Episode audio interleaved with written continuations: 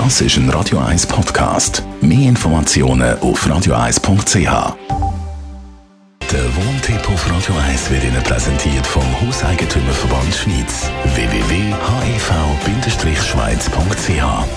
Es gleicht schon fast an einem Lotto-Sechser, wenn man ein gutes Verhältnis mit den Nachbarn hat. Das ist ja überhaupt nicht selbstverständlich, wie die vielen Fälle von Nachbarschaftsstreitigkeiten einmal zeigen. Thomas Oberle, Jurist vom Hauseigentümerverband.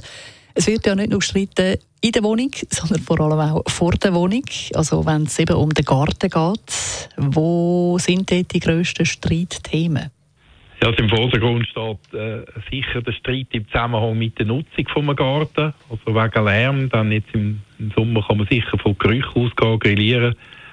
Im Herbst dann Lärm mit dem äh, Laubbläser und solche Sachen. Aber auf der anderen Seite auch immer wieder Diskussionen wegen Bäumen und Sträuchern, weil die zu hoch oder zu nahe an der Grenze sind, weil die Laub fallen lassen im Herbst.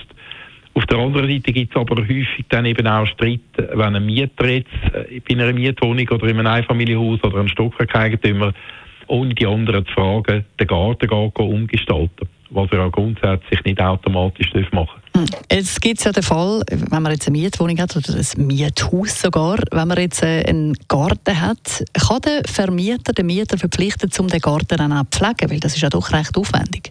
Also bei der Ausnahme Einfamilienhaus ist das der Normalfall. Also wenn ich ein Einfamilienhaus miete, wo ich alleiniger Mieter dort drin bin, der Vermieter nicht noch in einer Einlegerwohnung auch noch dort wohnt, dann geht man sogar ohne ausdrückliche vertragliche Regelung davon aus, dass es Sache vom Mieter ist, im Garten normale Pflegemaßnahmen zu machen, also der Rasenmähen und Laub zu entfernen et cetera.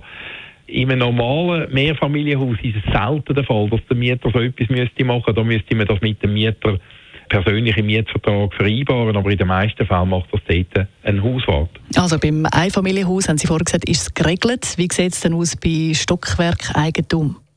Ja, beim Stockwerkeigentum ist es ja so, dass selbst ein Stockwerkeigentümer, der ein ausschliessliches Nutzungsrecht am Gartenteil oder am Sitzplatz hat, der Teil, wenn das Reglement nicht anders sagt, nur nutzen darf. Oder? Und nutzen heisst eben, ich kann dort äh, flanieren, ich kann auf dem Liegestuhl liegen, ich kann grillieren, essen und so weiter. Aber ich darf nicht in die Substanz eingreifen. Und immer dort, wo ich jetzt etwas verändern will, einen Hang anstellen will, einen Pool anstellen äh, und so weiter, der grösser ist, wo ins Erscheinungsbild fällt von der Liegenschaft, dort muss ich immer die Stockwerkeigentümergemeinschaft um Erlaubnis fragen, sonst darf ich es gar nicht machen.